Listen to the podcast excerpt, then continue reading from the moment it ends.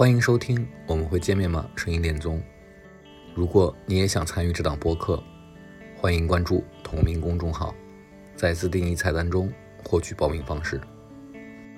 以下则是节目组对未来有可能参与节目的你说的一些心里话。那行，我觉得我们也聊差不多了，然后剩下的更多内容，我觉得期待让大家对这个节目本身留一些期待，然后去持续的，呃，关注我们这档声音综艺的播客。然后呢，最后我觉得大家也可以聊一下，对接下来可能呃想要参与这档播客的录制的人有什么期待，或者说我们希望你是抱着一个什么样的心态来参加的？嗯，我觉得我我先说吧，我我是觉得就是。呃，可以就是做自己嘛，这这是 这是一个 这是一个标准答案，做自己。嗯，对对，就是你你你你就在这个节目中，呃，就是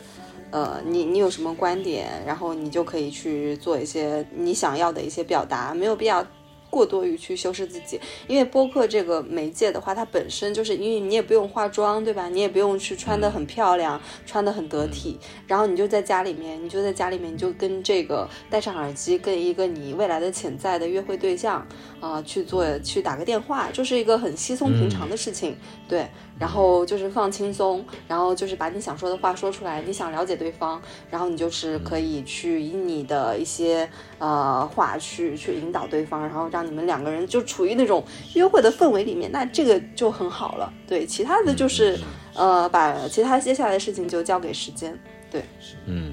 那那贝那个贝亚老师最后说，我我我觉得我的期待其实 为什么 压轴？对你的视角压轴。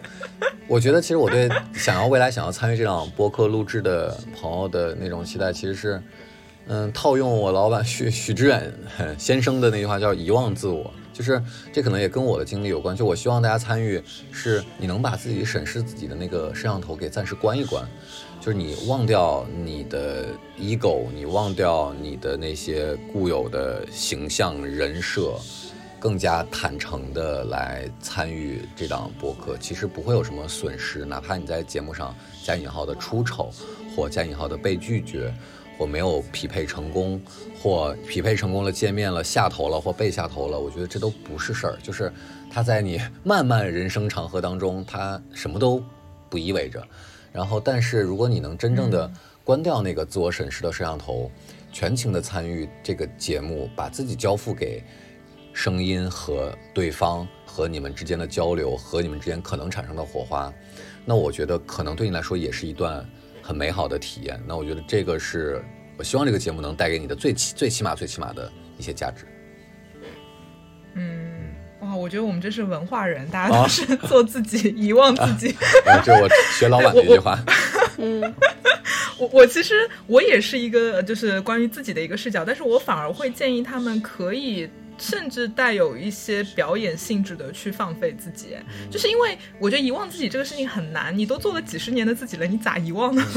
忘不了。所以这个时候，我觉得最好的方式其实不是遗忘自己，而是反向的去强化那个比较弱小的那个部分，或者说用一种夸张的方式把自己本来比较弱的地方，甚至可以呃主动暴露就是比较极致的对反向构建，或者是主动暴露。我觉得就是可能在这个节目的过程中，我觉得可以稍，我觉得不是忘掉自己，而是忘掉你身边的他人，就是忘掉他人的审视视角，真的就是以一个非常任性的，然后自在的、放飞的，甚至夸张的一种方式，去把自己内心的一些想法，或者说原来不敢出于一种体面、出于他人审视的视角而不敢说的一些观点，能够更放飞的去说出来。我觉得这个可能是一个更呃更棒的一个方式吧。我也想听到一些可能有一些极致，我不想听到两个嘉宾，然后大家非常的礼貌、温柔，然后在那儿就是非常温和的去对话。我觉得有一些激烈的言语，有一些甚至黑暗的、极致的、刻薄的观点，我觉得都是很好的一件事情。所以我觉得我反而会鼓励大家可以更表演性质的把这个东西给表演出来，可能会更有意思一点儿。对，嗯，压轴果然是压轴。嗯 好啊，那我们这第零期啊，激激情压轴是吧？对，不是激情压轴。不是激，就是激情对话才有可能产生荷尔蒙嘛。你平淡如水的话，呃你怎怎么怎么谈恋爱？谈不了恋爱。对对你日常中的克制，就在这里克制一下你的克制。对啊，对，必要的表演是非常需要的一件事情，对，对所以就可以多表演自己，对。对，把现实生活中，比如说你一定要帮那个女生去点一杯喝的呀，一定要照顾她，问她要不要怎么样怎么样怎么样，这些东西都可以偷偷抛掉。decent 的东西，嗯，明白？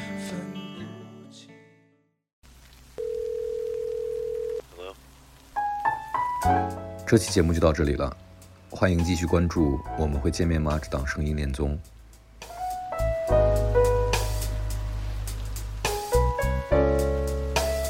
请在各大播客平台订阅我们，或关注同名公众号，获得节目最新进展。